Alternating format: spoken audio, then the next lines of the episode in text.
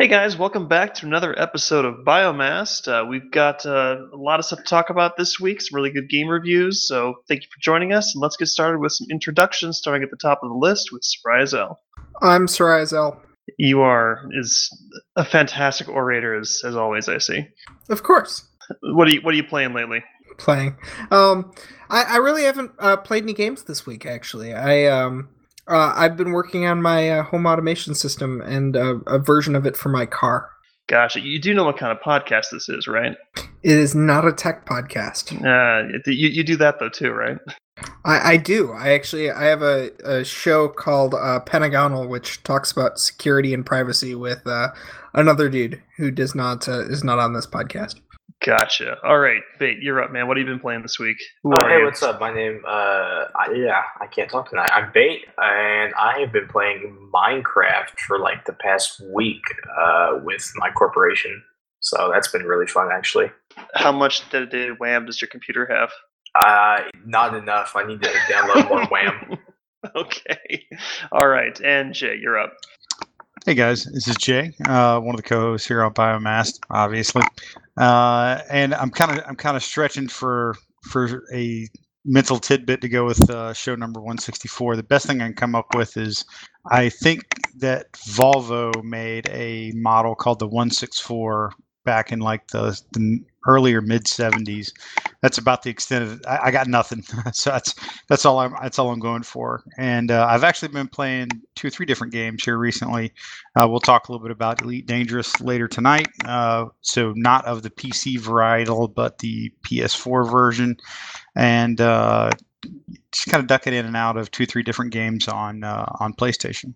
All right, sounds good. And I'm of course Pokey Draven. I help uh, co-host the show here, and I've been playing uh, quite a few number of things. Uh, Subnautica, which was gifted to me a couple weeks ago, uh, Final Fantasy XIV still, and uh, also working on our next dungeon crawl series, which is Prey. So we'll talk a bit about all of those uh, in a little bit here. But let's get started off with you know some some movies entertainment stuff so a couple weeks ago we did speak about uh, an anime um, is what they were calling it for castlevania and castlevania is of course a, a long running video game series it's had many many entries and netflix had uh, decided to commission the production of a an anime for it so i checked it out um, I think originally it was slated for 12 episodes. It was actually four, where season one's four episodes. Season two, which got renewed the uh, same day, is also four more episodes, but it will be coming, you know, uh, shortly.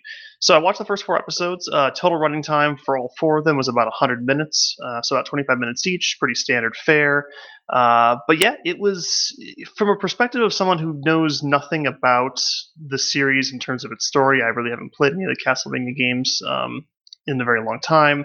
Uh, really, really solid. The the plot I hear follows Castlevania three. Uh, I won't get into spoilers, but basically the synopsis is is that something happens which causes Dracula to unleash his horde of the night onto, you know, the nearby countryside and ultimately the world. And it comes down to Trevor Belmont, who is the last son of the Belmont family, which is basically a long-running series of vampire hunters. Kind of gets mixed up in all of it, and you know, ends up fighting off part of the horde and decides we have to go stop Dracula so he doesn't destroy everything. So uh, it's uh, adult themed, not not mature in that sense, but you know, in terms of the language and the dialogue and you know some of the stuff they show, uh, definitely not for kids, even though it is a cartoon. Uh, they do call it an anime. Um, I would say it's less visually like what you'd expect from like a Japanese anime, and more kind of like along the lines of uh, some of the more recent like Justice League, that kind of style. Um, just by how the characters are drawn and that sort of thing. Uh, voice acting is is very very good. Um, the action sequences are very impressive. I was very impressed with that. That was really really well done. Um, like I said, for the story, uh, it was four episodes, about 100 minutes long. Honestly, it felt more like it was meant to be kind of a movie that got broken up into four segments and called a series. But if you're going to watch it, I would probably suggest just sitting down and watch the whole thing all at once. Um, just because it, it feels very coherent and very you know fluid. Um, it, watching in segments is would be a little weird, so I, I treat it almost like a movie. Uh, and like I said, it already got renewed for the second season, so I imagine it'll be four more episodes, kind of the same format. But uh, yeah, just really, really solid. Highly suggested for for anyone who's familiar with the series, and even if you're not, if you just want a really good, you know, more mature adult themed, um, you know, cartoon, anime, whatever you want to call it, uh, definitely worth checking out. And that is available. All four episodes are available on Netflix right now. Uh, other interesting tidbit of news is that the uh, the guy who was responsible for the production of this Castlevania series, uh, his name is Adi Shak- Shankar, sorry, um, has announced that he's also going to be working on an Assassin's Creed anime, which I imagine will probably be Uh-huh. of similar style. And I would cringe at the idea of it until after I saw the Castlevania. And I'm like, listen, if it's anything like this, it's going to be solid as hell. So And- This Yeah, is the worth- guy worth who did. uh This is the guy who did Dredd, right? oh, I'm not sure on that one. I'd have to look that up. I'm Like pretty sure. I'm, That would be, I'm that pretty would be sure. pretty legit if it was. The movie Dredd? Yes. Huh. Ah, well. Yes, he is. Um, he he did. He was the executive producer for Dredd and a, a bunch of other things, small things, not a lot of things. It's it's solid though. Like He did after seeing this, I'm like, hell yeah, I'll watch anything he comes up with for for this this media. He did some shorts that I've seen on uh, on YouTube and stuff. Like what he did. Um, a, a Punisher short called Dirty Laundry, and Which was did. excellent. if if you remember the uh, Power Rangers short that was done with like a R-rated Power Rangers thing that was on YouTube, that was him as well. Oh, that's the one with uh, James Van Der Beek. I don't think I saw that one, but uh, it was it was literally like a, a the classic gritty reboot of uh, like flash forward to the to the like Blade Runner s type future where all the Power Rangers had gotten like wiped out and, and uh, James Van Der Beek played one of the Power Rangers that had gone to the dark side. It was actually it's about nine minutes long. It's actually really good. it's surprisingly well done. It- Yeah, that's that's the same guy. And that's how I felt about this. And I was like, oh yeah, Castlevania, that'd be kind of cool. And I was like, my brother and I were watching. We're like, holy shit, this is this is way better than we expected. Like it's just everything was just really really high quality.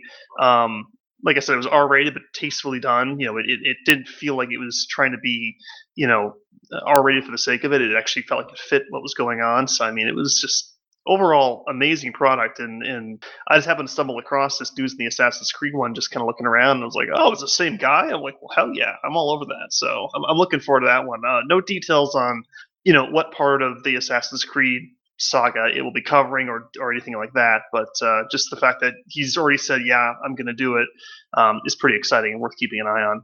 Wouldn't be surprised if that if they used a new character for that one, or they at least uh, if they're thinking it's going to come out uh, this year, if they use the um, oh what's his name Balik from uh, from the game. That's the one from uh, Assassin's Creed Origins, right? Uh, yeah, yeah, new one. Yeah, I mean, and that's kind of the advantage of the Assassin's Creed franchise is you can pretty much make up any character you want and it'll fit. You know, just Yeah. pick a setting and pick a character, and it, it just works because you know this is a. It's not meant to be a series about a single person, so you know it, Well- it, it it's got options. And it's funny because uh, Pokey, you and I were talking about this the other uh, what two weeks ago, I guess. We're like, if you can think of an actual historical person, they're probably in the Assassin's Creed lore somehow, which makes it a little bit interesting.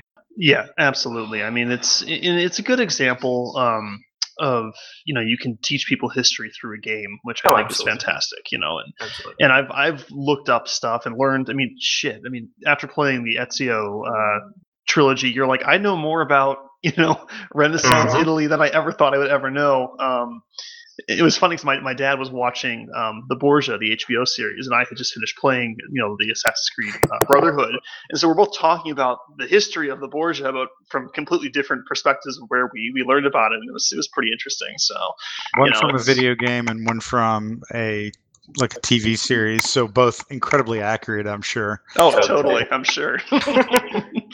but it was, it, at the very least, it gets people interested, and they might be encouraged to actually go look up an actual history book about it and and, Right. and you know learn something. So, but yeah, no, I'm, I'm looking forward to uh, Assassin's Creed anime and definitely more of this Castlevania stuff. It's it's just really really high quality. I suggest everyone go out and watch it. So, So it's on Netflix. That means the whole season's on there, right?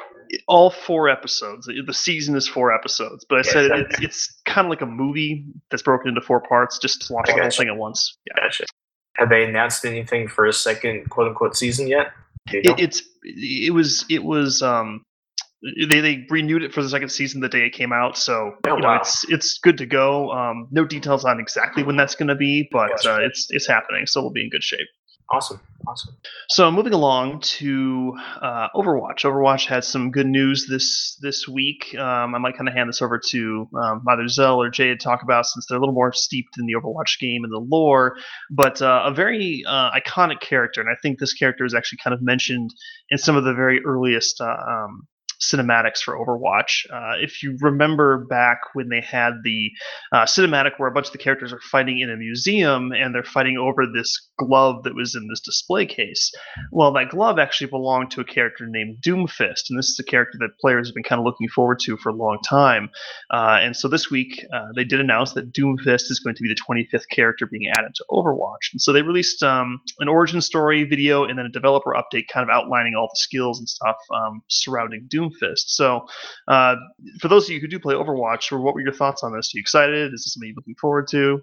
Um, yeah, I mean this is this is a big deal. It's been it's been kind of teased for a long time. They did a couple of, they, in addition to the uh, the original cinematic, they did a couple other things. Like um, in one of the maps, there's a cart. The cart you're escorting has the fist, like in like a containment thing, and they had that I think disappear at one point. Um, you know, because it's been stolen or or whatever. Um, and uh, so and, and this is like the first kind of real villain, I guess, that uh, doesn't have like a sympathetic backstory. Um, he he's just you know a a big bad dude. Um, and uh, th- that's kind of different.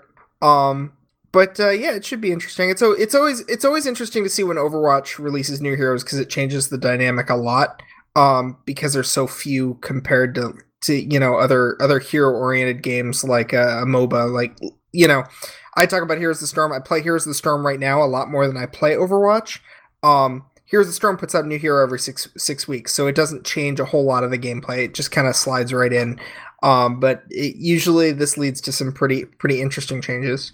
Yeah, I mean, kind of looking through some of his abilities. I mean, he seems to be almost entirely melee centric, and I know that some of his abilities can actually just punch straight through the shields other His- characters His have. name is Doomfist. Yeah, That's kinda- kinda his it's- it's- yeah, You're right, and then he's got um, I think in his left arm he's got like shotgun shells that come out of his knuckles or something like that. Like it's all pretty, pretty, pretty badass. But uh, yeah, like, like you said, this is a he seems a, a little more unique than a lot of the other characters, so it should be interesting to see kind of how he plays into um, how the gameplay works and, and whatnot. But not voiced by Terry Crews. Oh, he's It is- not. It's not. Um, No, get out of here. they just did that to hype people. Well, I think he's uh, That's he's like from Africa or like mid Africa, right? I think he's uh, Nigerian, Western Africa. Yeah, it's from Numbani. The uh, Oh, okay. The the map, the city map uh, where you do the escort. It's the same city. The uh, no, so I, I am actually kind of interested in this one because they have teased Doomfist quite a bit, like throughout the you know, I guess the, even the when the game came out, there's like little hints, which actually starts if you really start digging you digging around some pretty cool YouTube videos of this when you really start doing a lot of like snooping around the maps and a lot of other stuff like that to include some of the animate the official animated shorts there's a lot of little Easter eggy type hints in there that absolutely are probably, uh, if nothing else, they're like a character's name that's on a whiteboard, you know, somewhere that they like have plopped into the game somewhere. So uh, it is kind of interesting to see how he's going to come out. I mean, And and Zell is actually right. Like Overwatch does an incredibly good job of balancing generally uh, compared to most games like this and they do a they do a pretty fair amount of uh, consideration and, and I assume some pretty deep testing before they drop these guys on live that can really change you know kind of change the ball game so to speak in these competitive games. So I'm kind of interested to see you know how a more melee based character will work because this is definitely a uh, you know an FPS. So there's he's going to have some kind of range. If I'm not mistaken, he does kind of kind of a rocket punch kind of thing. If I'm if I'm not mistaken, but That's correct. he's got some capability to to close the gap, but I suspect he's going to have one decent ranged attack, which will look probably a lot like Reinhardt's rocket charge, and um, or perhaps like Winston's big the big leap that you can get Winston to do with his uh, rocket pack, so he can close the gap and kind of execute some uh, close quarters type attacks. So it'll be interesting to see kind of what they do with him. Uh, they did a really good job of foreshadowing and bringing it out. Yeah, the Blizzard does does a really good job. I think they, they have a strong plan of what's going to come out when. They they like to kind of slip those Easter eggs in there and and tease way ahead of time because I think players you know find quite a bit of enjoyment in in digging around and in discussing on the forums, and that's actually a really really healthy way to, to build hype where it's you know it's the play it's more player driven and they're talking about you know their theories and that sort of thing rather than just advertising. So you know uh, gotta give props to Blizzard on that one. They've done a really good job with uh, you know, kind of hinting and, and keeping people engaged, and interested in what's going on in the universe of Overwatch, which is impressive given the fact that uh, you know there's no story mode. It's entirely you know PvP combat, and it's just small blurbs and tidbits. But it, they've they've structured a, a pretty pretty decent universe around all of this. So uh, good, good good props to them for that. Not voiced by Terry Crews is a little bit lame though. Well, I think they, they do try to because Overwatch is, is pretty multicultural. They they try to get I think voice actors that you know at the very least sound like uh, Oh, yeah, someone from sure. from you know the, the the place the character would originate from. So Mhm. Terry Crews would be hilarious, but probably not fit you know everything else that they've done. Now, note that there's still an option here. Um, this is actually this is so this is the third character to uh, hold the name Doomfist in in Overwatch lore. Um, you know, the, there's the previous Doom, like literally this guy, like you know, was uh, you know the the previous Doomfist student, and then he, he killed his teacher and took the took the uh, gauntlet and became the, the this Doomfist. So they could always, in some you know historical thing, they could you know use a previous Doomfist, and it could still be Terry Crews. Uh, but the one That's- that the one that is in the the game and that they're you know focusing on they they obviously didn't want to just throw it off as a joke and and when you think about the amount of time they've spent building out this character i i think using a a actor that would have been brought mostly just for comedic value would have been a waste here That's not Yeah. true. he, he Terry Crews would be a, a really good one to, to drop in later. Uh, I, I think, but yeah, I don't know that he could get away with this one. Doomfist is pretty uh, is report. I th- think you're right. There's been so this is the third one, right? Is that right, Zell? yes So the first one was a king, and by all accounts, a, a good guy's good guy. The second one was, I think, le- definitely the opposite of that. My understanding was this guy was supposed to be somewhere in the middle, but he, but it sounds like he's more of a traditional bad guy. Is that right? Yeah. Okie dokie. That's that's pretty legit. So um, yeah. Anything else on that before we move along, guys? Uh, yeah, I actually got one quick Overwatch one. So you know how we we've talked several times about hey, it'd be really cool if they'd ever do like a uh, like a Doom or a God, Doomfist, but uh, an Overwatch movie. So there's a YouTuber named Lion Montages that uh, that put together out of obviously you know already done Overwatch videos. He basically put a Netflix trailer together for a Overwatch um, like an Overwatch Netflix series and did a incredibly professional job of it. Uh, I linked it over to you guys in Skype. Take a look at it. It it's it is very very good, uh, and all it does is continue to like fan the flames for a whole bunch of people uh, on the forum the interwebs that are very keen to see a uh, you know Pixar esque, you know, a slightly more adult Pixar esque uh, Overwatch flick. So it's, it was actually really good. It's not your average YouTuber, you know, slap together bullcrap. It was quite well done. I, I was actually gonna note um, that that I I actually noted it, thought it was really interesting how high quality of a you know more of the animated cartoon style they did with uh, the Doomfist intro, and it's a very very different style than their you know their cinematic takes. Um, but you know Blizzard Blizzard's animation team continues to just wow, and no matter what format they decide to go for for it. Yep. Yeah, I mean it looks pretty solid. I mean I saw you linked it there. I was like, well, that it's not an official link, but it looks really well done. So yeah, I mean that's there's lots of options they could go with and and really really make a lot of money doing that. So you know, hopefully we get to see something. I I would actually like to to check that as well, just because like I said, you know they've they've built up such a great lore around the game without having much of a traditional delivery of a story. So it'd be cool to actually see them really really capitalize on that. Yeah, they yeah, Blizzard has definitely kind of got the lightning in the bottle thing on this one in terms of how do you build a fairly immersive world on a pretty thin FPS platform, you know, like vehicle. Uh, so they they've done a they've done a really good job about it. And if they're smart, they could they could actually th- th- this is this is one of these things where if there was ever going to be a video game that you could like bring to the big screen in some form, it would be probably something like this. Is is sort of what my gut would tell me on this.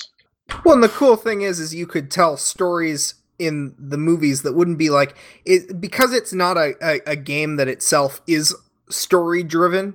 Um, you know, it's it's not a single player campaign. You could do stories with these characters. Um, and I don't Easily. think, you, and you wouldn't, you wouldn't, uh, you wouldn't be disappointing people, you know, because the story changed or something like that. Well, Yeah, and, and the cool thing is, I mean, if you think about it, for every like comic book, you know, movie that we've gotten in the last 15 years or so, there's been a raft of like horrendous video games that come out with them, with with very very few exceptions. Honestly, there there's been a few that were actually quite good, uh, but not many. So this would this one Blizzard would be in a really interesting seat where if they basically drove some of the anim- the animation and then tied their current animating team and some of the people that are doing some of the writing and this in the story driven activity behind it with somebody that knows how to put together like a pretty good movie uh, like from a directorial or a producer standpoint that kind of thing they they could do well because if you think about in the game world all they got to do is like drop some new skins put in some new maps you know a couple promotional things here and there and the games are chugging right along they don't have to do a whole lot uh, at least on that side. And, and you like you said you don't have this you know rush of people that would be really upset about something that happened in the movie that clearly goes against how they interpreted the lore of the game or whatever the hell. You're always going to have one or one or two neckbeards that'll do that, but it's it, it. They set themselves up for a as painless of a transition into a movie vehicle as you could get, and I think because of the quality that they that they run in these shorts, you would almost be driven to do kind of like a 90 90 minute, you know, you know maybe 100 hour 45 minute movie, not so much of a series because I think the cost, uh, the production cost would be pretty high because these are extremely well well done, uh, written, directed, and technically executed uh, animated shorts. Yeah, absolutely. No, I mean, there's like I said, there's there's lots of directions they could go with it, but uh, you know, I think at this point the fans would be pretty excited with pretty much anything if they could push out movie series whatever it may be so you know fingers crossed hopefully we can get something but it seems like they keep kind of pushing or at least the fans are heavily pushing towards it and we, we can only hope they'll I mean, they've you know they've follow got suit about. I'm, I'm sorry, man. They, I was just thinking out loud. They've got about 50 plus minutes, 55 minutes of of high quality animated shorts. If you like, when you you can go to YouTube or something and find them all like uh, in like a single video, basically. They- I mean, they're, they're edging up there in terms of the the amount of actual effort that they've put into these things. Well, and hell, I mean, you see even uh, other games where they have people will take all the cutscenes and string them together, you know, with bits of gameplay to make movies. Yeah, I mean, like shit, Metal Gear Solid uh, Four has like a six-hour movie on YouTube you can watch with just cutscenes chained together, and it's it's a legit, you know, it's it's enjoyable to watch. I mean, you you're getting in a, com- a really good complete story. I mean, they could. I- I know that with shit, I did Arkham that way before I played it, and I like the you know the, the gameplay. It you know it wasn't it wasn't you know nothing to die for. I've I've played Arkham games before, and they're okay. They they are kind of fun. did we lose him? I No, I'm sorry. It's it, no. I was I took my finger off the button. I was like literally. I just, I I played Ark or I played Arkham after I did. I watched a really high quality YouTube movie that, where they basically did the entire game, and really, what the best thing they did was cut out a shitload of the Batmobile stuff. But they they basically turned it into a movie, and it was actually really really enjoyable. It was That's- pretty good. That's how I did Uncharted. You I- sinner. I still really haven't played Uncharted. I mean, I have I have some of them for the PS3, but uh, I I watched them as a movie on YouTube long before like Dust came out, before I expected to ever have a PlayStation of any kind. Um, and Uncharted was really well done that way as well. You sinner. You have to play those games. Well, and it's a good way if you're if you're behind in a series and you don't necessarily want to go back and play through all of them, you can get caught up in the story, and it's not you know annoying. It's actually enjoyable to watch these kind of these films that people have put together. So, you know, mad props to the guys on YouTube that actually do that because some of them out there, like like Jay said, you it's it's fantastic. Like it's it's done so well, just the editing and how they cut it and, and what they include to make sure it's all coherent. It's it's just I'm always very impressed with those. So, you know, mad props to those guys. Okay, I got one last one for you. That's that's I'm going to tie this all together. So, d- little inside baseball into the show for our massive lis- listening audience, I mean, the fi- the millions and millions of biomastites that are out there, aka all three of you. Uh, so, uh, every every week on the show, like we do this on Mumble. That's our that's our basic uh, like voice mechanism that we do this over. Like I've had a couple of people ask me, "What you do on Skype or this that, and the other?" But we usually use Mumble, um, and that's kind of a holdover from from some other activities that we did before this. So I every week I change my screen name on Mumble to something that's like current or relevant, at least in my mind, right? So two things. One, this is this is where I show my age because I'm by far the oldest guy on the podcast. So my screen name this week in in our Mumble chat is Shoryuken. So for those of you who know what that is, mad props. Zell will give you a free membership to the Biomast in, Insiders fan club. By the way, Poke, you need to make one of those. Uh, so what that is, that's the uh, the rising uppercut that uh, that Ken and Ryu do in uh, in Street Fighter, and it's it's in a thousand tropes and memes and and even Deadpool did it in the comics, and it's great. And it's usually announced as Shoryuken, and yeah, and it only works if you do if you do it exactly like that. So Doomfist from Overwatch has a move called the Rising Uppercut. I don't know what it does, but I'm pretty sure, pretty sure there's going to be some Shoryuken memes with Doomfist at some point, even if I have to make them. Hey, real quick, can we get a cut of that audio uh, of Jay doing that and just like post it somewhere on a loop? We'll, On a loop? we'll post it on we'll post it on Overwatch footage. Is what we'll do. This could be my my text message alert tone for my phone now. yes. Ah, yes. No, that's that. We'll, you'll have to get us that sound clip, uh, so I could I could do some fun stuff with it. yes. All right, so let's let's get back on track here. Um, as for Doomfist, it is available on uh, the player test server if you're playing Overwatch on PC. Uh, it's not li- not in the live game; it's just on the test server. Um, if you are on Xbox or PS4, you unfortunately do not have access to the test server, so you'll have to wait. So no uh, specifics on when it's going to actually be live, but typically when these things come out like this, it's going to be soon. So I suspect this next topic is actually switched around, where the console players can will get to try this, and and I will not. Yes, it is true. um, so yeah, that, that's go, that's what's going on with Doomfist. Now, um, another big one coming out is of course Destiny 2. It's one that's going to be highly talked about because it's it's Destiny. That's just the way it is. Uh, Destiny 2 open beta is coming. So, uh, and actually pretty short here. Uh, so basically, open beta is coming. Um, if you pre-order on PS4, you get it July 18th. If you pre-order on Xbox, you get it uh, July 19th. Um, no details on if you get any early access on PC, but I'm guessing not, since the uh, game is launching on September 6th for PS4 and Xbox, but not you have to wait till October 24th for PC. So almost like a month and a half later. So yeah, you're you're going to kind of get screwed if you want to play uh, uh, Destiny on PC. I'm sorry, Zell. Are you going to get this one, Zell? We'll see, because I, I, you know, because of its lack of PC presence, I really, I never tried the first one, so it might be worthwhile. We'll see. it, it's it's it's being set up in such a way that if you're not familiar, you'll be fine. You're not going to be missing out because all characters are being reset anyway. So don't worry about it. You know. Um, so this would be a good time to hop in if you are new to the series or returning. Um, and, and like I said, the pre-order is uh, for PS4 and Xbox is the 18th, and 19th. If you pre-order. Um, if it is open beta, that's starting on the 21st. So if you don't pre-order, you can still play on the 21st and that goes until the 23rd. So you got that weekend there to give it a shot. Um, what's going to have access in the open beta? You'll get to play the opening story mission, which is called Homecoming. Uh, one of the strikes, which is the three-man cooperative, um, you know, kind of mission with a boss at the end sort of deal. If you're familiar with the series, you you know what I'm talking about. And that one's called the Inverted Spire. Uh, there's also two PvP game modes. There's Control, which is a classic mode from Destiny One. Uh, kind of go around capture points, um, and whoever has you know the most time holding the points at the end, you know, wins. But there are going to be some significant changes that have not been detailed yet. There's also a game mode called Countdown, which is, from the sounds of it, a progressive game mode where you have one side defending one side of the map and one side attacking, and those are going to have maps that are specifically designed for that game mode. So, uh, no details exactly, but if you're familiar with like Skirmish 1.0 in Dust, if you're familiar with uh, Rush and Battlefield, I imagine it's roughly kind of that style of thing where you're, you know, working your way across the map trying to attack a point while someone else is defending it. So you can look forward to that. Uh, there's also going to be access to the new social space. Uh, the social space is not the tower. If you're familiar with the lore of Destiny 2, the tower is blown up, so you can't go back there.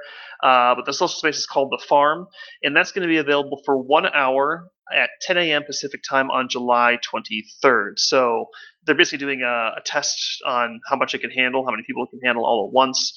Uh, most of the vendors and stuff will be shut down, so it's not going to be used for that. But you will be able to go in and kind of take a look around, see what it looks like.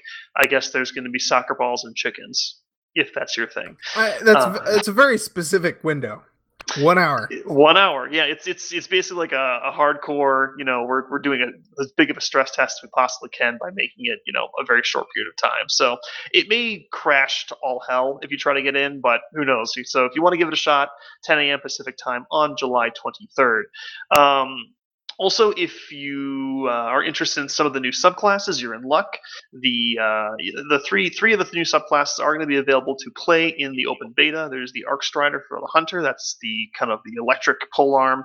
Uh, the Dawn Dawn Blade for Warlock, which is the flaming sword, and then the Sentinel Titan, which I believe is the kind of the new version of the Defender Titan. He's got the Captain America shield that he can throw around and stuff like that. So you'll get a chance to try out some of the new subclasses that are available in Destiny 2. Uh, now, all all uh, progress you make in the beta will not carry over to the main game, but if you do participate in the beta, you will get a special emblem that will be available for you when you do play the main game. So you know, even if you just log in just to get your emblem, give it a shot. Again, the dates are July 21st through the 23rd, but if you pre order on PS4, it's July 18th, and pre order on Xbox is July 19th. And as a reminder, uh, the game is not available for PS3 or Xbox 360. It's going to be PS4 and Xbox One only, and PC, of course, but you'll have to wait a little bit longer to play it on there. Yeah, time to move on, you nerds. Well, they actually cut out they cut out um, support for it with the Rise of Iron expansion. So oh, if you've they? been if you've been actively playing, you you kind of lost out on that last expansion anyway. So you probably know already, but if you're returning, just keep in mind that you will have to go to the next generation system if you do want to play. So it's only for three days then. Uh, three days if you do not pre-order. If you pre-order, you're going to get uh, two to three days additional. Oh, you know, I'm not. I haven't decided yet, honestly. Um, it kind of depends on what I've got going on, on around that time. I can gripe about it. But okay, all right, I'll, everybody get it out of your system. Just I'm everybody, just, like just, uh, all of you. uh, uh, it's, it's okay. He's like, ah, I'm not that interested. It's it's meh. You're, you're gonna It's play it anyways. You're, You're gonna, gonna play it still anyway. play it. I'm Yeah. gonna play it. You you can act like a little nebbishy. You kind of kind of like just "Eh, it's I don't know. It's like hand sanitizer. It's not really soap. You know whatever. but it's it's you're still gonna play it. yeah, I mean, I mean, in in most games, I would actually kind of him and haw about it, but for this one, it's like, uh, let's be honest, I'm gonna pick it up anyways because everyone's gonna be talking about it, and we're gonna have to cover it anyways. So fine, whatever. Well, and, and at the end of the day, if it's if it's at least as good as um, as Destiny was when Destiny One shuts down, it, it's going to be a decent game yeah, at and that, that's fair. at the bare minimum. Well, I mean, the shooting will be good. Obviously, I mean, Bungie doesn't make a bad shooter. I just wonder if the other mechanics are going to be uh, bad or not. Yeah, no, I mean, I, ca- I could totally, I could totally buy that. It's, but, but like, like you said, it's still going to be a, a good FPS game. Whatever else you want to say about the story and all this other jazz, it, it will be good at that. I'm, I'm relatively confident of that. Yeah, I mean, in terms of moment to moment gameplay, if they can just copy paste, it it'll be solid, you know. So if, if you can treat it like just a giant expansion or Destiny One, then fine, you know that's cool.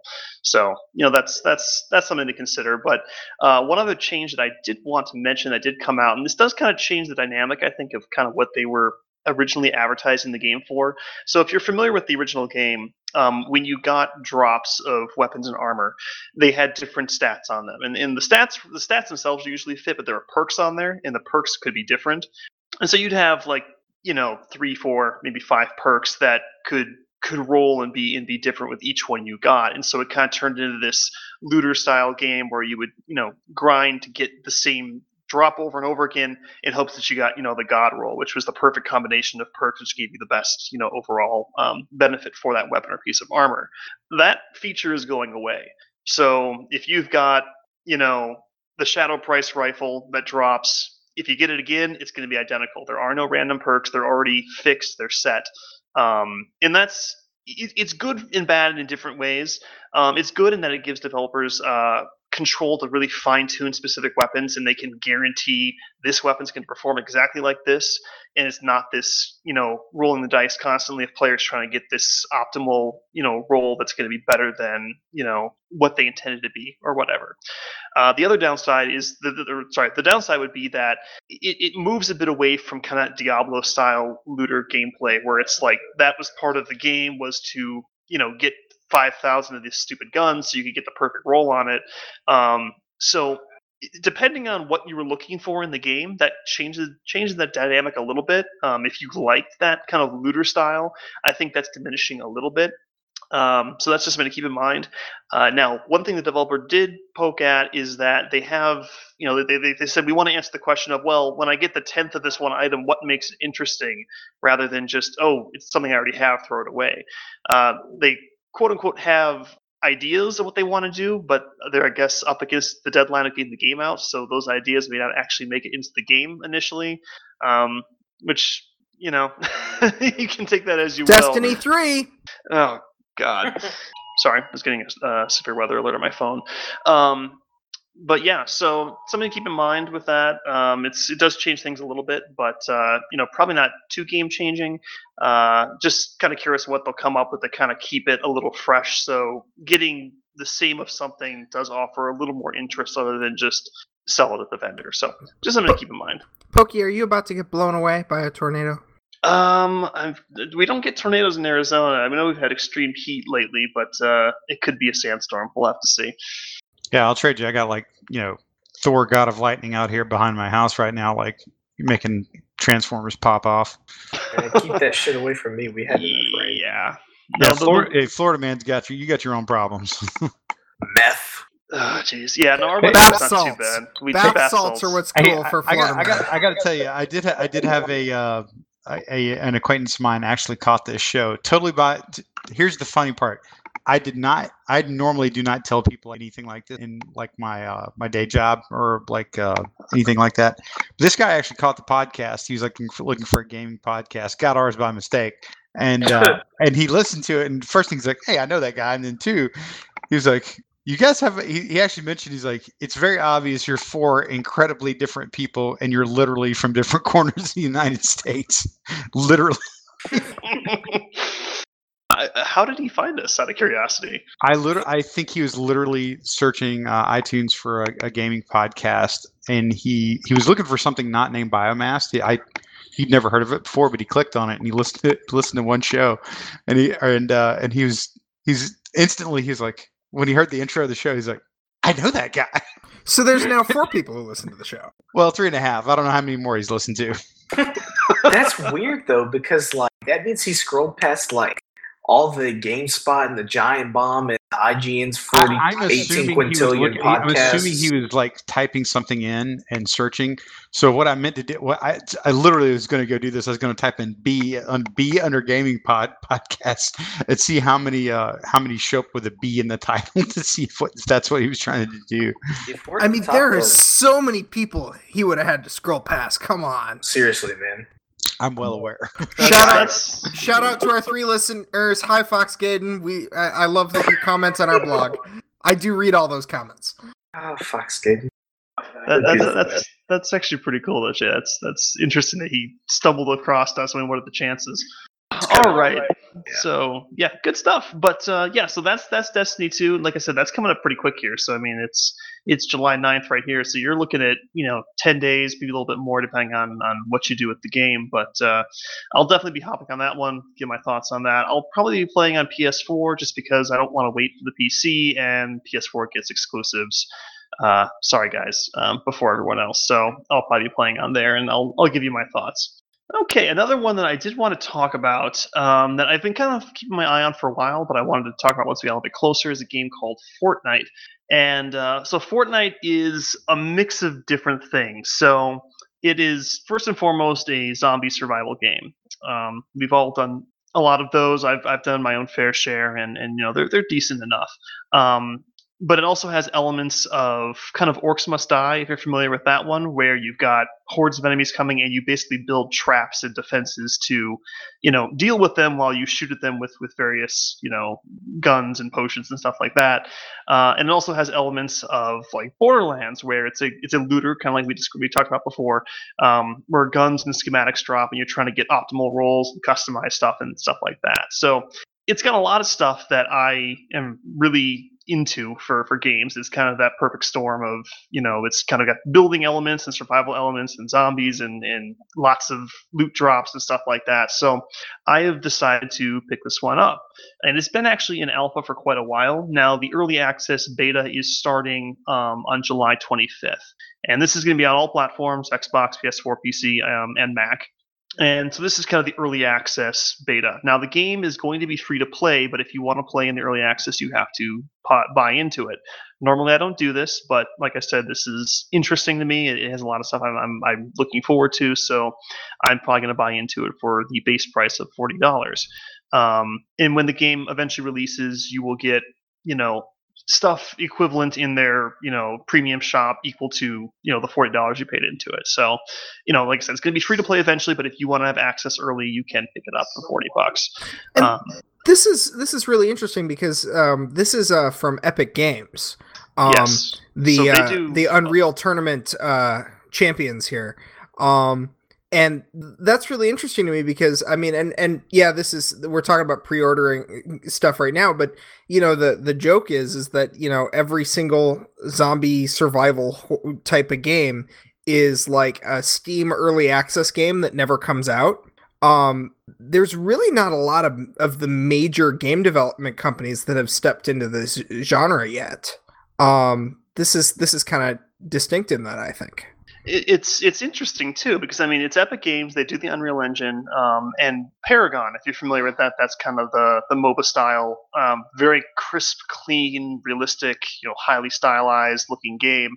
And this one, the art style is very cartoonish. It's very um, uh, Plants vs Zombies. If you're familiar with that series, yeah, it's it's a very it's a completely different style from the last game they released, which is to to me it makes sense because they're showcasing the versatility and capabilities of their engine. Yeah, yeah, and I mean it's and the thing is that normally, like I said, I wouldn't normally buy into it in early access for that price. Um, Forty bucks is pretty steep for early access, um, but like I said, it's got a lot of what I want, and it's Epic Games, and I trust that they will put together at least a viable product that I'll get my money's worth at some point during you know playing it. So this one's pretty interesting. Um, I'm looking forward to it. Like I said, it's coming out July 25th.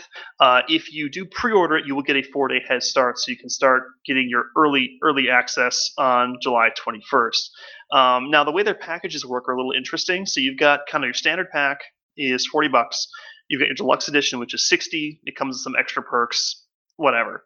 There's a $90 version, which is the Super Deluxe Edition, and it comes with more stuff than the Deluxe Edition. But what it also comes with is a single standard edition code that you can give to a friend. So that's worth 40 bucks. So basically, it's you know you get a $40 extra code you can give to a friend, and then it's $50 for all the stuff on top of that. There is also a $150 limited edition, which is again more stuff than the super deluxe edition, but that comes with two standard edition codes. So what my brother and I might do is he might pick up that ninety dollar one, and then I'll just give him forty bucks, and he'll give me the code, and you know everyone gets their stuff. So, you know, if you do have friends, and it is a four person co op game, um, I think it's designed to be uh, played co op because I think there's also a mechanic where you can kind of hire NPCs to help you along if you don't have friends. Um, but you know, it, it okay, the the Sarayazel mode. Yes, the the Sarayazel mode. You you can have uh, NPC friends to help you kill zombies, but if you do have real friends, um, you can you know uh, get the bigger packs if that you're interested in that and gift them you know the codes they can play with you. So again, four person co op kind of you know Left 4 Dead style almost uh, class based shooter. So you know there's lots of information out there. I really do suggest that people go take a look at it. Uh, I think it's got a lot of really good stuff, and it's made by a company that has a proven track record of producing a really solid product. So lots of trailers out there, lots of gameplay trailers, like really good in depth gameplay trailers that actually explain mechanics. It's not just you know hype food uh, and a new launch trailer just came out recently so the building sure mechanics were really out. neat for that too i was i was watching that as uh you know before the show and you can like you know by default you build a wall and then you can you know edit the wall and poke out some sections of the wall and then it'll automatically become you know either like a fence or a door or, or you know a gateway or whatever based on which sections you drop out. It's kind of cool. Yeah, it's like a three by three grid, and you go, I want a window, so you pop out the middle middle thing, or if you want a door, you pop out the middle and the one below it, and you know it just kind of all flows together. And you can actually kind of, um, I think, draw staircases, and it kind of auto builds the staircase for you um, with with the path you kind of drew in the ground. So it's it's it's it's really neat.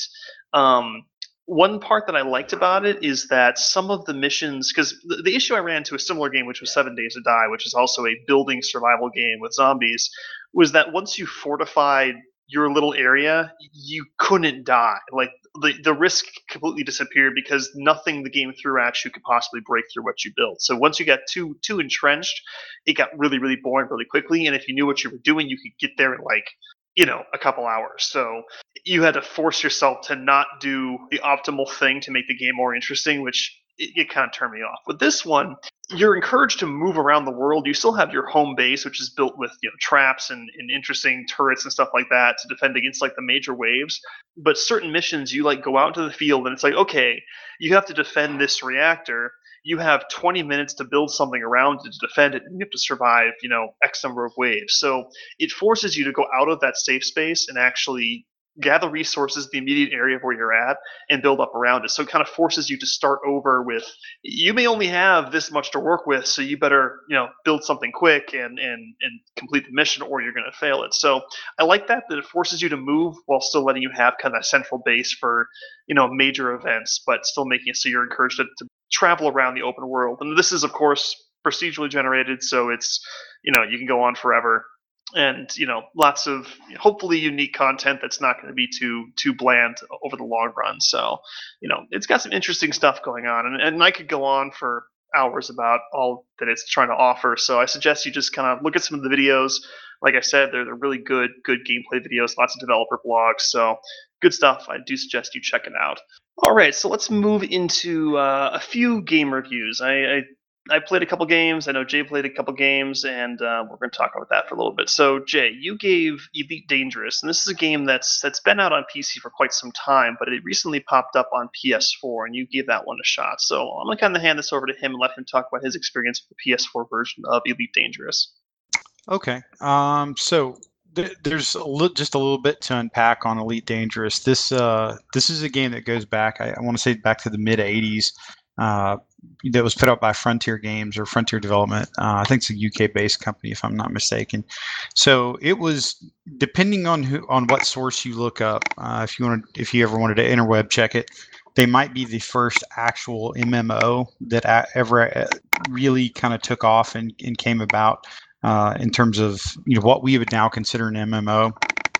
So long story short, uh, you you're in the far far future, different galaxy kind of thing, and it is a true sandbox galaxy. Galaxy. So you can do bounty hunting, you can do mining, you can do like uh, trading commodities and all this other kind of stuff. There's like the you know multiple different factions. There's this, this huge galaxy you've got to traverse and all this other kind of stuff, and you're flying around a spaceship. So couple things here. If this starts to sound like Eve Online, it's because it's exactly like Eve Online. Uh, so Eve Online, which we talk about periodically, that's it's actually one of the one of those games from CCP that sort of brought us together for the show. Um, it, when I played, I've never played any version of Elite before like this week basically so now i've heard about it for years i've obviously heard about it for years now i always kind of equated it to more of like wing commander uh, because it's in like in Eve, it's a point and click naval game uh, with a lot of drop down menus and spreadsheets and stuff like that. But it's it's still point and click. So when you engage like another ship in combat, you literally like click attack and then you can adjust some different modifiers and some things, but you're not really dogfighting or manipulating your ship.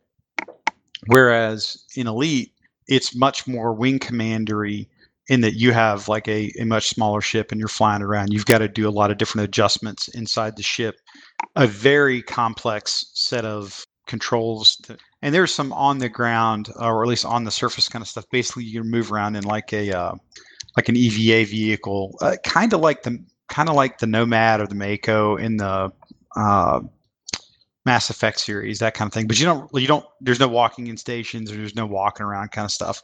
But a lot of the functions are eerily similar to Eve. And so I did a couple I threw a couple of emails out today uh, checking it out. And my understanding is much of what Eve started with was an extension of what they the original developers had from Elite. When they, they played that game and then they liked it and they wanted to take it you know like a generational step forward. And so eve online kind of started with that seed and sort of moved parallel and then eventually in its own direction.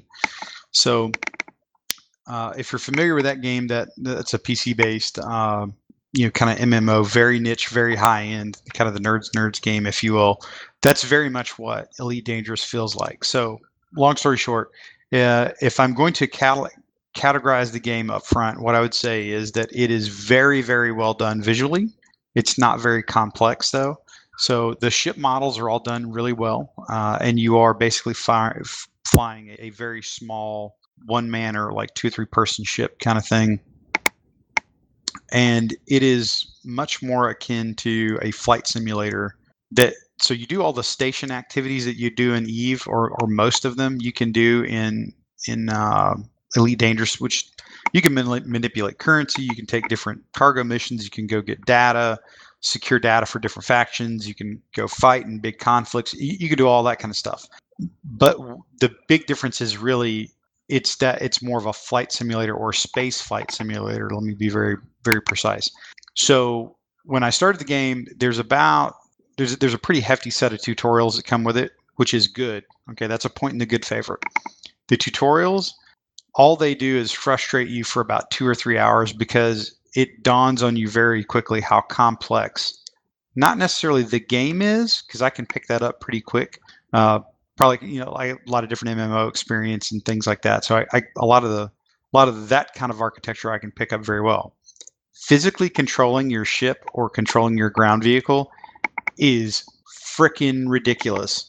Um, it is literally a like Jane's Combat Flight Simulator or you know the old Microsoft Flight Simulator on steroids because you're in zero G and you're moving in multiple different axes and you got to control you like it's seemingly two dozen different things in the middle of like second to second combat and trying to do that all from PlayStation 4 controller is is sporty so um it, I, I would say this: if you like space games and you if you've ever played Eve and you thought, "Wow, I would like some of this, but maybe a little bit more toned down," uh, you can.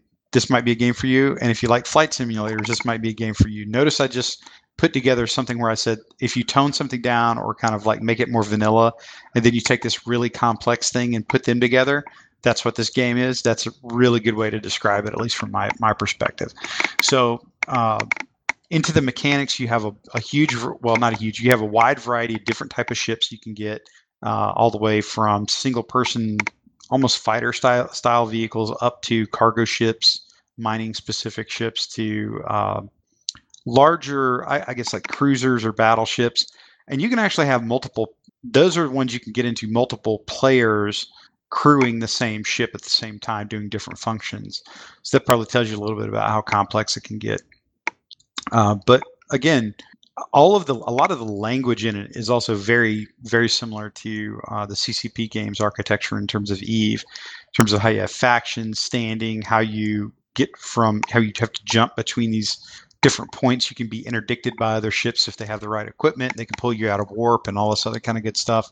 And, and so it's there's a lot of potential. It is it feels like it could be a really good sandbox game. Uh, and it has a nice twist because you can do you can actually fly your ship or you're required to fly your ship unlike eve where you kind of point and click and if if you can master the controls which i absolutely have not the game could get could, could be i think relatively fun so um, when I went onto the forums to like surf for help and stuff like that, it was a it was a much more a much less toxic sort of forum situation, you know, than I thought because you I figured you had this really hardcore kind of PC crowd that was you know, really not interested in the Xbox or PlayStation guys jumping onto the game. There's definitely a little bit of that, but as a rule, they tend to be pretty open to asking questions and and and that kind of stuff. And and here's a little telltale fact: in the training missions that you get the tutorial, there's another tab that says training videos, and there's like 15 or 20 on their YouTube channel, and even there they they reflect they they kind of reference you to other like actual civilian YouTubers or non-game dev YouTubers on if you want to learn how to play the game, click on these videos. When your tutorial has to be probably about 5 or 6 hours worth of your videos and other people's, that's a lot of that's a lot to digest for somebody just trying to get into your game. So if you're a casual gamer and you're looking for like I said a wing commander type experience because that's literally what it looks like when you watch the trailer for the game on PlayStation, this is not going to be that for you.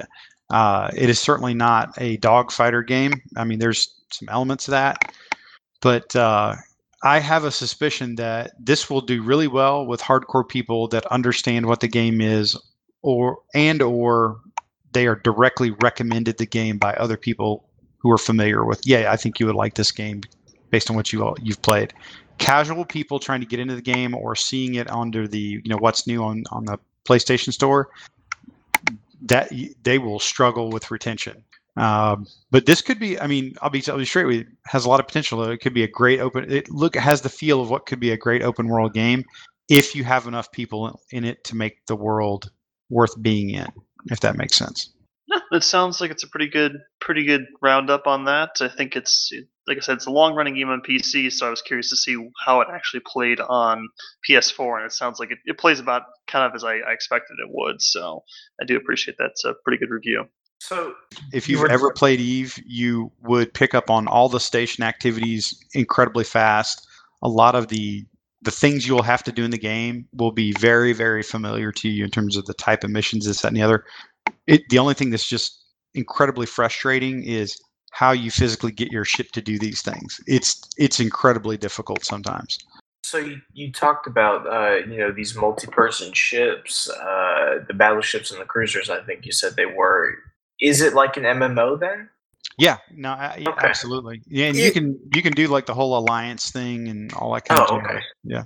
But the the big distinction with Elite is that you can't like you don't you don't actually see the other player at any point in the ship. It's not like a, a common area. It's like you each oh. have oh. like a you each have like a compartment, I believe, and okay, you you're it's kind of it it the game. Your character is is always sitting, so even when you like transition from the pilot seat to like the ground vehicle, it's like a transfer process as your cockpit chair is like pulled back and and and placed in the um you know rover chair basically. Gotcha, gotcha, gotcha. Have you played uh, Elite Dangerous at all, uh, Zell? I tried it and I got my ship lost and then I stopped. Um, it I, I didn't play it very much. I didn't I didn't like it. Um, there wasn't enough things for him to spend money on, so naturally. but oh, that's no, kind of where you, I was going. Can um, you can do that in this game. You but, uh, absolutely uh, do that. no, um, it, it's it, it didn't be, it wasn't a big draw for me. Um, obviously, if if you're looking for a big uh, Elite Dangerous uh, fan, uh, Denny Fleetfoot is your guy. Um, Denny Fleetfoot is uh, the biggest Elite Dangerous fan I've ever seen in my life. Um, and uh, you know he'll he'll he'll sing the praises of uh, Elite Dangerous until you know until you can't stand it anymore. Really, I'll wait for Star Citizen, which the next update has just been delayed another month. So I'm shocked. Actually, no. I was I was I was just curious on on someone who's done played both Star Citizen and Elite Dangerous in depth, if what their opinion was between the two. But if you if you didn't play, you know, a lot of it, it doesn't matter. I mean, my thing is, I'm I, like, and this was my thing back with Eve is I am super excited of the concept of like a space game where I can actually like get in and out of my ship and go run around and shoot people, and that's you know what I hoped Eve would be transitioning to as it did walking in stations and came out with dust and this and that. And and it never really delivered in that. And, and uh, elite dangerous doesn't try to do that and that's part of why they were able to you know they actually st- started re- they announced their game at a very similar time as star citizen and obviously uh, reach their complete release stage much faster. Um, and that's uh, part of having very specific goals and sticking to them. Um, but uh, yeah, so I'm I'm still hope you know I'm still holding out for that that magical game that doesn't exist and may not, given uh, given Star Citizen's uh, you know constant delays. All right. Well, that's like I said. That, that's a pretty good, pretty good wrap up on Elite Dangerous, and and uh, I do appreciate that, uh, Jay. Um, now, one that I got a couple a couple weeks ago that was gifted to me by Ripley Riley. Again, I, I much appreciation to him for that one. Uh, it was a game called Subnautica, and I didn't know much about it other than that it was an underwater survival game. Um, and so I gave it a shot earlier today and, then played quite a bit of it. And it is indeed an underwater survival game. Uh, if you're familiar at all with uh, you know the mechanics of those kinds of games, where it's you know you've kind of got a little home base, you venture out and you gather resources to craft things to help your survival, and there's different events you have to deal with this is basically it. You know, it's it's a game that's in uh, you know early access alpha. I think it's coming out in August um, with kind of a, an official full release.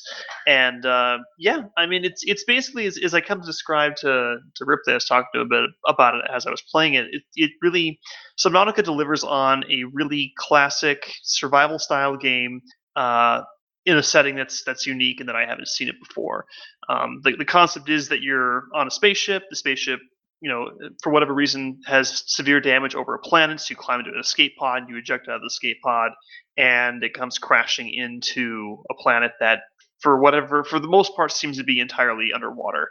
Um, so you're floating in this escape pod, you go out and venture and, and, find resources, find means to purify water, find food. Um, the ship that crashed is actually kind of close to you. It's probably a couple couple hundred meters away, um, and that's emitting radiation at you know greater and greater volumes, and so you have to you know build yourself a radiation suit. Uh, I think at one point the ship probably explodes because um, it, it, keeps talking about you know this this whole breach and the, the reactor's going to blow up. So uh, you know you got to build your radiation suit. You got to build tools to help you get around.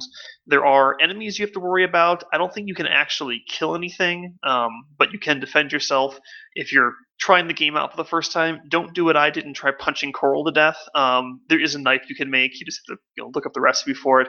Once you get the knife, it makes your life a lot easier. So, just a pro tip there. Um, but yeah, like I said, it's it's it's nothing out of the ordinary for um, you know a survival style game. It's just a really cool setting. If you're uh, a fan of, of the ocean of underwater life that sort of thing it's it's an alien planet so it's going to be a little a little different than what you're used to but uh, still kind of the, the kind of creatures and stuff you, you normally find in there are you know at least represented in a, a stylized fashion. Um, like i said the game is early access. It is an alpha. Uh, so it does have some some glitches some bugs. I didn't find any actual gameplay bugs in the time i played which is good uh, a few graphical problems. It, it, seemed to load geometry a little slowly, um, particularly if I was, you know, coming above and below water a lot and, and looking around really quickly. It, it, took a little while to to snap the geometry and the textures in. But you know, overall, the game looks pretty good. Um, you know, it's about what you would expect for this this style of game and this scope. So, like I said, it's it's a really solid survival game, a really cool setting. I, I love the ocean and that sort of thing. So uh, that's why I live in the desert, of course. But you know, I, I, I, do have a love for uh, for you know oceanography and that sort of thing. So it was it was a lot of fun to, to kind of bomb around in the ocean and and almost drowned a lot. So uh, not a lot of explanation of what to do, which is pretty common in these kinds of games. It's pretty much like you've crash landed, you've got these recipes in your fabricator, figure it out. So if you don't like that style of gameplay, that's going to frustrate you to no end.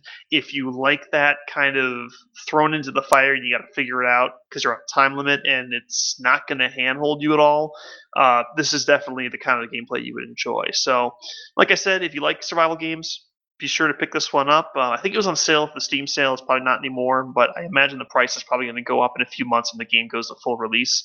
So now is the time to hop on it if it's something you're interested in. But like I said, overall, really solid game, worth checking out if you like that style.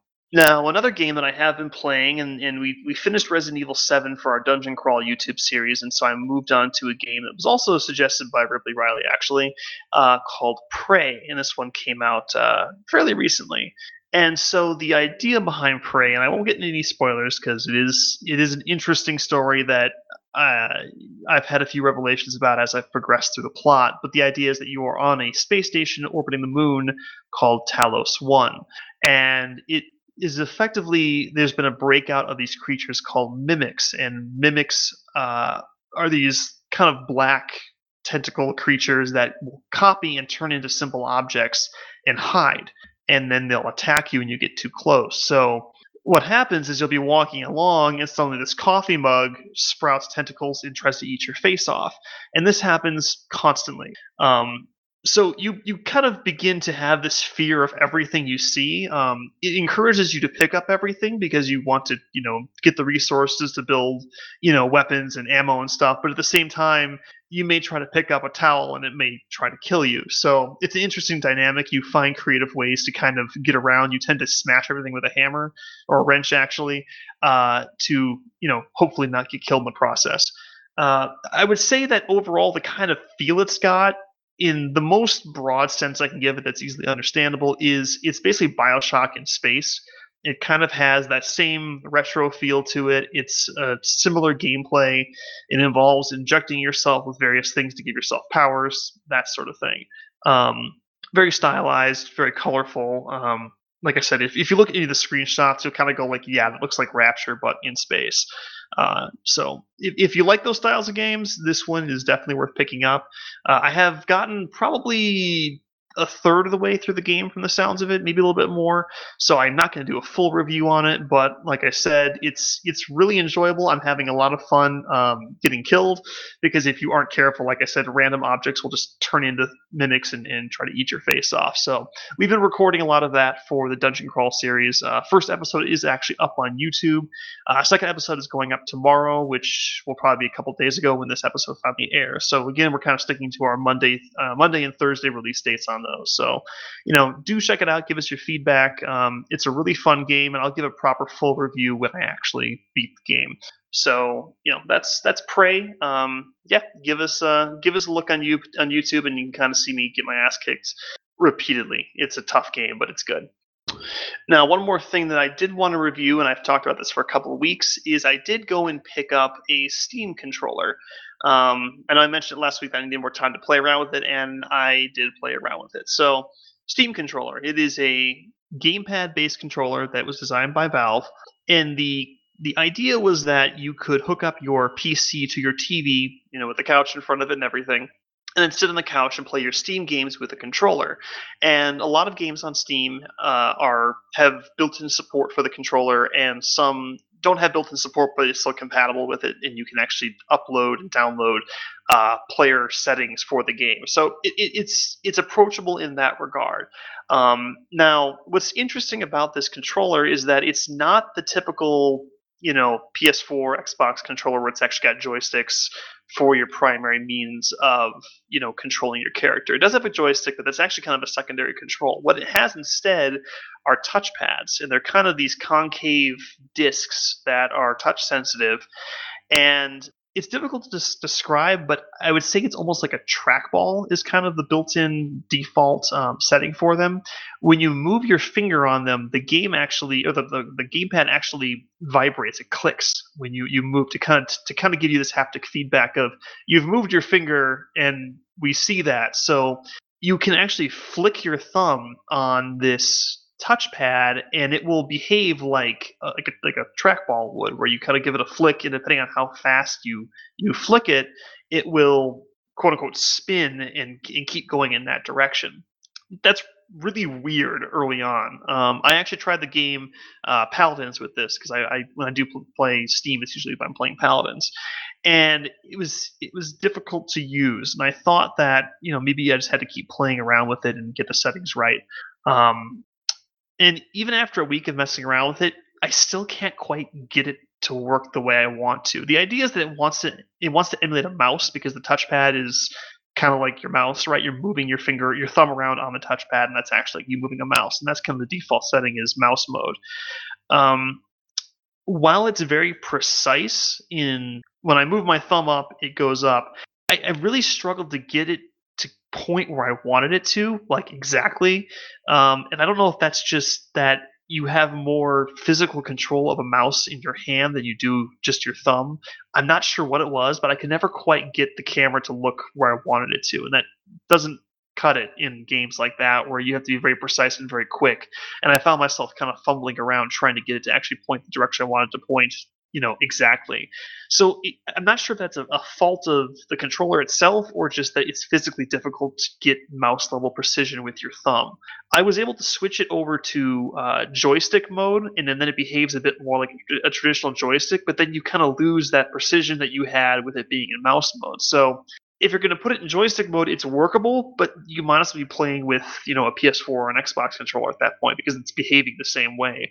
Um, and I just it was it was really difficult for me to use. What I ended up actually doing is I actually would hold the controller in my left hand. I would I would operate the controls in my left hand. The left hand, like I said, does have a joystick, which typically emulates the W WASD keys on your keyboard, and it kind of blends them together. So you get that uh, controller style of movement with your left thumb on the joystick. That was nice. And then I would actually so I'd hold the controller in my left hand and operate the mouse with my right hand. It was it looks stupid as hell, but it actually worked a hell of a lot better than trying to use my right hand on the controller itself.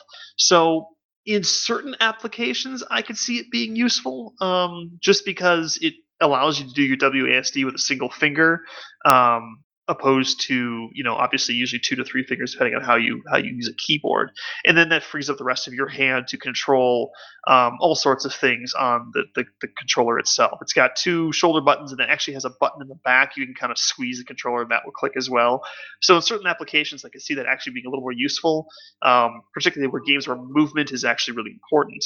But again the right hand side of the controller was just it never felt right. I could never get it to work as well as a mouse would, and that that just kind of ruined it for me. So, you know, again, there might be certain specific games or certain ways you can use the Steam controller that would be useful for certain games, but honestly, in a general sense, I just don't see why you'd want to have this over mouse and keyboard unless you're really set on playing a game in front of the TV on the couch where a mouse and keyboard wouldn't make sense. So, you know, I, I picked this one up for, for 35 bucks. It was on sale, part of the Steam summer sale. It's normally 50.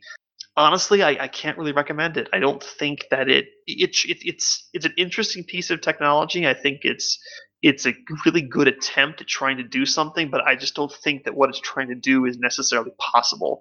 So probably got to not recommend to buy on this one. Um, I bought it just out of curiosity and I wanted to see how it works, but you know, it, in most cases, I think you're better off just using a mouse and a keyboard for this. So, you know, probably a pass on the Steam controller. Um, it was worth it was worth giving a shot for the price, um, but yeah, I probably would not recommend this to most people for you know typical gaming.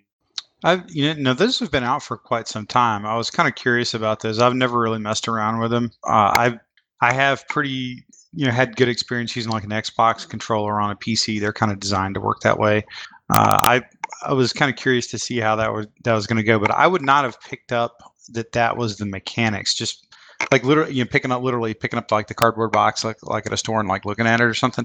I wouldn't have I wouldn't have gotten that impression from it. But I'm, I'm kind of, kind of glad you kind of laid that out though. That's it, it does sound like kind of a unique take on on a game controller. I'm kind of curious why they went that way as opposed to just kind of the, a more traditional like twin thumbstick kind of thing.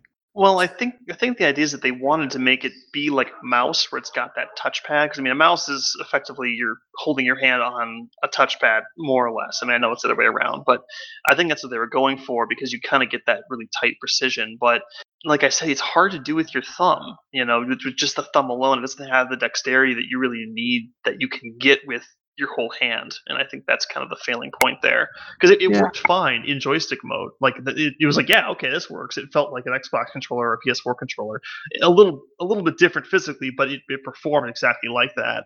And if you want to use it for that, that's fine. But if you've got like another gamepad that you're used to laying around, there's little reason not to use that over this thing. You know. That that makes sense. Did you have something to say, Bait? Oh no, I was just gonna say that I would assume that they did it not only for that mouse precision, but to kind of get, uh, you know, there's people who are used to sitting in front of a desk and and playing with a with a mouse to, I don't know, kind of make them feel more at home, if that makes sense. Yeah, I mean, it's it like I said, it has applications where you know it, it would work for certain things. It, in like I say, if, if you really want to not have to sit at your desk, sure, yeah, you could probably you could probably make it work. But for really for stuff where it's like really you know tight competitive stuff for like a first person shooter, it's real tough. It's a real steep learning curve, I think. So, I mean, it, it might be more approachable for people like that, but at the same time, it's difficult to break that muscle memory that we've had built up over decades of playing games on gamepads. And this is very different from from both a mouse and a traditional gamepad. Now, one thing I will say that I actually do really like about this is, like I said, there's there's buttons on the back of the, the controller that you can kind of squeeze the handles. So the way I hold it, I would you would normally have like maybe your your index finger operating both the shoulder buttons, then you have your middle finger and your ring finger kind of gripping the back of the controller. That's actually where the pad is, where you can kind of squeeze it and that clicks um, as an additional button. I would that's actually really useful. Um, I think to, to give a controller extra buttons and it, it lets those those fingers be useful for more than just you know hanging out of the controller. So I'd love to see that be added to um, you know maybe PS4 or PS5 whatever in the next Xbox system. Like that's that's a good design right there. The Vive controllers actually have that as well. Um, there's one of one of the buttons on each controller is like a grip button where you you tighten your grip on the controller and it detects it and it's kind of on the un- underside of the controller's grip. Yeah, it, it's it's really nice because I mean, like I've, I've always held like a PS4 controller. I'm like, this feels good, but half my hand is doing nothing. I could I could really use extra buttons in the back there for, you know, certain games. It might it might make sense to have those there. So, you know, I, I did like that from the design perspective, and I do have to give them props that in terms of custom you know customability customization. Sorry, on how you can set this thing up, it's absurd the number of settings you can you can fiddle with to do whatever you want with this. Like they've made it extremely open-ended. Um, you could tweak this in all kinds of different ways you know however you want and in you know for whatever purpose you may have on it. And, and like i said certain things it may make a lot of sense to have something like this where a traditional you know joystick uh, may not make sense. But uh, from for i think for your average gaming um, while it is an interesting and well built piece of you know hardware. For most games i i don't think i'd recommend it but you know it may be useful if you do have a specific use for it. So i mean they're, they're not too expensive. Like i said i got mine for 35 bucks normally 50 that's pretty standard fare. Um, but yeah so that, that's my review of the steam controller. I know that the Xbox has what they call an Elite controller, and for $150, you can get paddles. Uh, you can get a controller that has a couple extra buttons and uh, paddles right there in the back where it sounds like those uh, those little clicky pads are the Steam controller. 150 bucks? Are you Ah, shit, you not, dude. 150 fucking bucks for a damn Xbox controller, which is Jesus. almost. That that game better play that that controller better play the freaking game for you. Oh, I yeah, I, I want to hold one, but I can't justify justify myself uh, buying a hundred. It's like it's how is it like maybe a hundred dollar upcharge from the normal Xbox controllers, which are as much as a game, which in my opinion is absolutely ridiculous. Uh, and I'm sure those things cost. I mean, I mean, they they shave the the profit margin down pretty hard, you know, because they want such quality going out to the customers. I'm pretty sure those things cost maybe three, four bucks to make too. Probably uh, hundred and fifty nine dollars on Newegg. What? For, uh, it's fucking stupid, dude. for for five bucks of material, like Jay Uh, said. probably cheapest one's looks like it's 120 uh, 124 Shit, just buy a VR headset at that point. yeah for real I, it, this this is what reminds me of these articles that I read occasionally that somebody sends me, where it says America's youth, the current generation, cannot make money nor sustain the economy based on their gaming habits. Bull. And, and, th- and then when I read I read these and I laugh and I'm like, oh, surely not. I'm like a relatively successful, you know, dude that's you know original sort of angry Gen Xer kind of guy. And and then it dawns on me when I hear this kind of shit. I'm like, no, there's a lot of people probably shelling out 150 bones for one of these things, or the the latest and greatest Razer Death Commando like Blazer level five like quote unquote gaming mouse, which is like a regular mouse with an extra button. Um, I'm and gonna lights I'm gonna inject my shout out that the uh, G- Logitech G502 is a really nice mouse. It's cheap. It's like sixty bucks. Cool. I just why are you I just get free ones from work. Let me put it this way. Let me put it this way. So I was playing Heroes of the Storm, and um, I, I let's just say I got really angry, and I might have slammed my mouse against the table a couple times, and I thought I broke it because, um, like the the uh, scroll wheel became like really really loose and was just it, it was kind of kind of disjointing. And then I realized that's actually a button. There's actually a button that engages and disengages like the the like kind of clicky d- rate of of the scroll wheel that's configurable. And actually, I can take apart the bottom of my mouse, and you can adjust where the weights are placed in the mouse, so that it, it can adjust the uh, feel of how it how much it weighs, and uh, you know where that weight is balanced on the mouse. Yeah, I mean, I, I have gaming mouse as well, but honestly, I, I have it specifically for Final Fantasy because there's so many buttons to press that it, it helps a lot. But for most applications and PC games, you can get away with a standard mouse or even one that's got, you know, maybe four or five extra buttons on there on the on the thumb or something, and, and you can get those for, for pretty damn cheap. And the newer G502, the one I don't have, um, you can uh, configure the color of the LEDs on it. So, um, you know, you can Oh actually. dear. well, it, what's funny is you know the the old uh, having like a colored colored fans in your computer is pretty common. You'll get like blue fans, which are the most common, or some reds or greens or whatever. Um, but one of the things I've seen lately is where fans, including the power supply fan, you can get like full RGB controllable. So you can have like your whole computer, you could have like your power supply, your CPU fans, your case fans, all able to change color. The new graphics cards have like a little LED strip on them that can that that kind of pulses the logo and does different patterns. Every it, like it gaming PCs are, are like the more LEDs, the the the more powerful they are. Is is like what it is at this point. Jesus. I actually, I just, uh, I had a fan uh, kind of start to go bad in one of my two gaming computers, and I got a new, uh, you know, blue LED fan because um, everything has to be blue LEDs.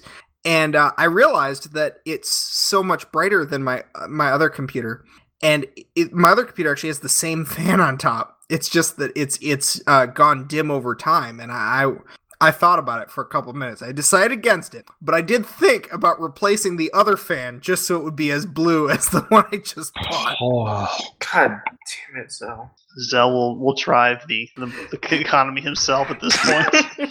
You can actually the the the tr- true fact is you can actually navigate my house without lights on just from uh, the glow of uh, case fans from the two gaming computers.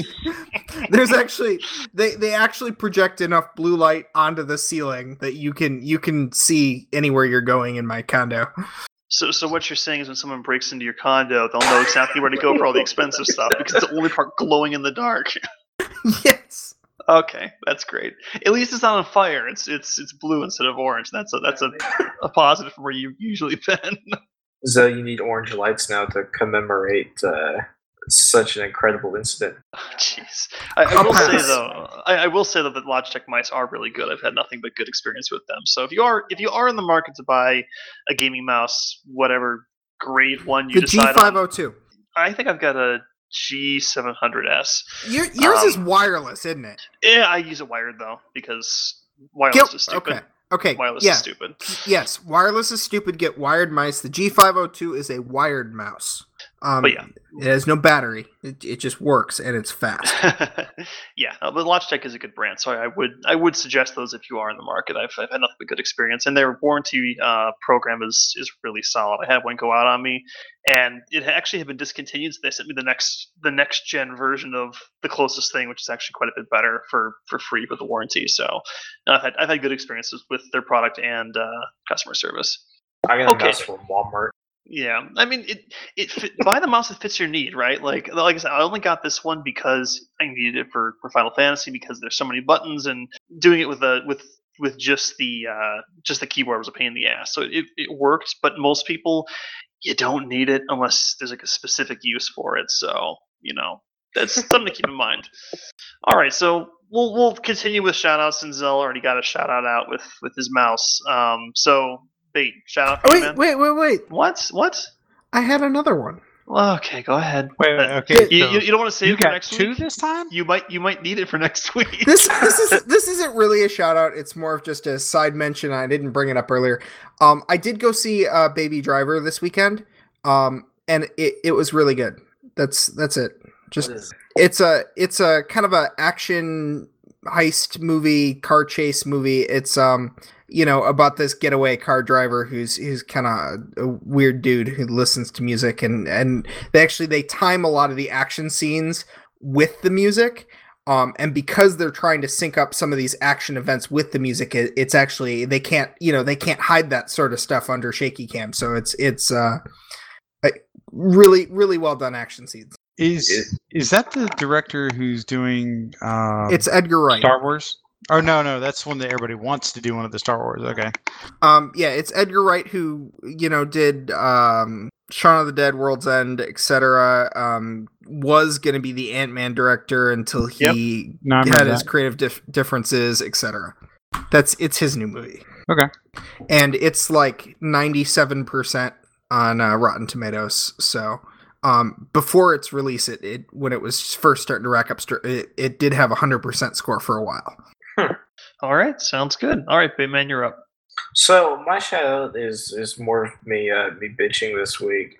Um, I was at the zoo and I I love zoos. Uh, for whatever reason, I think it's nice to just walk around and, and, and look at uh, all the different animals and whatnot. Um, so I was at the zoo, and of course, you have people who are going to uh, be tourists, uh, as as is the case. And you know those people who have the need to photograph and video and, and, and do all that kind of stuff everywhere they go? Man fuck those people. Because you don't usually usually there are people who are good about it. Usually the only thing that happens is you get in other people's way every time.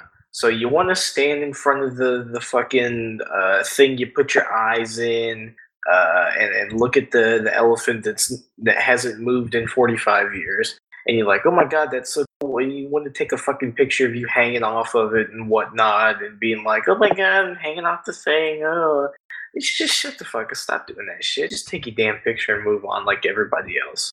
Ah, Bate, destroying family memories for 18 years. That's my job. Keep, keep up the good fight. Well, okay, no, no, it's different. Kids, I understand. Yeah, they're kids or whatever. They're they're gonna take a little while longer. But teenagers, no, dude, stop. Well, teenagers in general are annoying, so I mean, it's kind of a par for the course. this is true. Bait, you should know that teenagers are are really annoying. Zell, I live like an old person. It's great. It's true. He he he bitches like he's 65. I, I guess I guess that's true. I will give you that. You are not uh you are not like a traditional teenager. I don't want to be that annoying teenager. that Everybody, you know, w- when you say teenagers, you roll your eyes and you go, "Oh fuck, You, you, teenagers." you decided to trade being the annoying teenager for that annoying old dude who shakes his fist and waves his cane at the crowd. Hey, that's fine. I'll do that. All right, all right, Jay, you're up, man. Uh, yes. Shout outs. Uh, what do I got for shout outs? Hmm. I'm going to play Z- the, my Zell card and say that I have gone the entire show without actually having a shout out. Uh, so that's uh, that's pretty much what I'm sticking to right now. Okay, well, Zell had two, so we'll call it even. Oh, no, no, that's Um, funny. I'll take one of his. That's good. Okay, hey, whichever yeah. one sucked less, I'll take that one. Gotcha, sweet. Okay, um, I actually have two shoutouts as well. Um, first of all, my brother found that they are indeed making a chicken top ramen flavored Pringle. So whoever thought of that, shout out to you. That's weird, but I'll probably try them out. Uh, second shout out uh, goes to Joan Lee, Stan Lee's wife, who unfortunately passed away this week at the age of 95. Um, you know, it's just it's just a it's a real shame, and you know I, I feel for the guy because I mean they've been married for like 69 years, I think, so that's that's got to be really tough. But you know the the comic book community and and you know everyone involved in that sort of thing is, is really coming out and being very supportive of that. So um, not really a shout out, but just uh, just uh, you know keep that in mind, and and you know it is it is uh, a real shame. So, uh, but that being said, uh, No, really wait. show. I have What? one more. I have one more. I have one more. I have one more shout out. I Okay, promise this babe. last one. Okay. and This just hit. So I'm sitting. This whole show I've been sitting here playing Minecraft with a couple of people from the court, and and Janik naturally came up. Uh, Jack Mendenheim uh, naturally came up in conversation, and I want to give a shout out to Jadik because when, we, when the court started playing, we uh, you know a bunch of us had already had. Well, Jadik didn't have Minecraft, so we were sitting here on comms with Jadik, being like, "Jack, buy Minecraft. Jack, buy Minecraft." And if you know anything about Jadik, you know that Minecraft is the kind of game that Jadik would love. And Minecraft is the kind of game Jack loves. He, he absolutely dude loves it. Dude is no life the game for like two days straight now. It's insane. And so I just want to give a shout out to Jadik. Just seeing him progress through Minecraft, building random shit. Like I'll log off and then he'll stay on for another six hours, and I log off at like two. So dude builds, and he just builds all night, and he's so excited about it, which makes me excited about it, which makes me enjoy the game. So shout out to Jadak. And, and actually, on that note, since we're, we're on, so there are there are three Doomfists in Overwatch, right? So you got the current Doomfist, you got the one that came before, which is the Terry Crews Doomfist. The first Doomfist does, of course, need to be Jadak because he is the master of fisting all things. So there's there's my vote for him to be the, the third Doomfist in Overwatch. But yes, Jadak is Jadak is a fun guy. He's always good to have around. So. Um, but yeah, so that's that's our show, guys. Um, and a lot of stuff that actually went longer than I thought it would, which is great. But uh, lots of good games out there. Um, we'll, we'll continue to keep playing. Uh, I've got a, a, new bit of content I'm working on, which should be pretty fun. Um, some some more funny stuff um, that I think people will like. So we'll we'll get that out in probably a couple weeks here. Uh, but yeah, again, if there are any any topics you want us to cover, any games you want us to play, if you want us to do a YouTube series on anything, let us know. If you want us to be you want to be on the show, also let us know. All our contact information is available on biomass.net or biomass.com. They both go to the same place. Uh, don't forget to visit datesforbait.com. And uh, with that said, everyone have a good night and be safe out there.